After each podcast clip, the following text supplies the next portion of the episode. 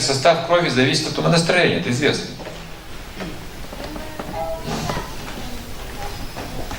Боитесь ли вы или любите, или еще что-то, состав крови будет меняться. Сейчас вот я узнал об этом в Омске проездом. Ученые, практики утверждают, что состав крови всех людей планеты стал меняться. На клеточном уровне меняется сейчас организм человека в этой среде, в которой он живет. Они еще не знают, к чему это приведет. Но мы должны знать эту вещь, что написано в Ведах. От ума на стране зависит физическое состояние человека. Это главный момент. Но ум не путайте просто с какими-то мыслями, бегающими в голове. Есть такое понятие как умонастроение. Заметьте, люди все становятся безрадостными, такими постоянно серьезными, сосредоточены на каких-то проблемах, работали это или дома, они вот такие все ходят. Вот. Это жизнь подобна привидению, которое думает и вздыхает об одной и той же проблеме. Это привидение называется.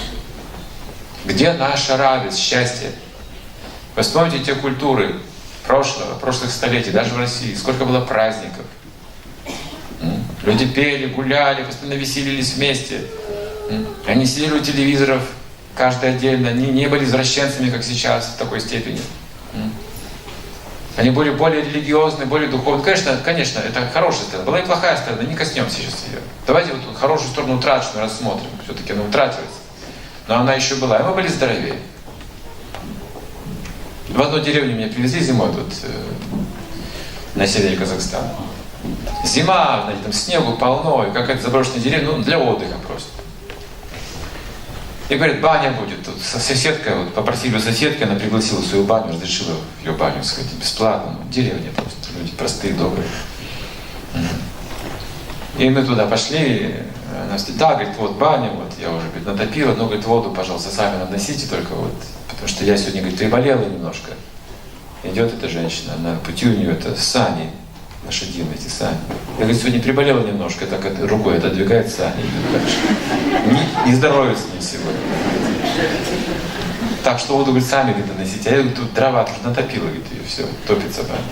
Но мы пришли через час, и она и воду, оказывается, наносила Это вот здоровье человека.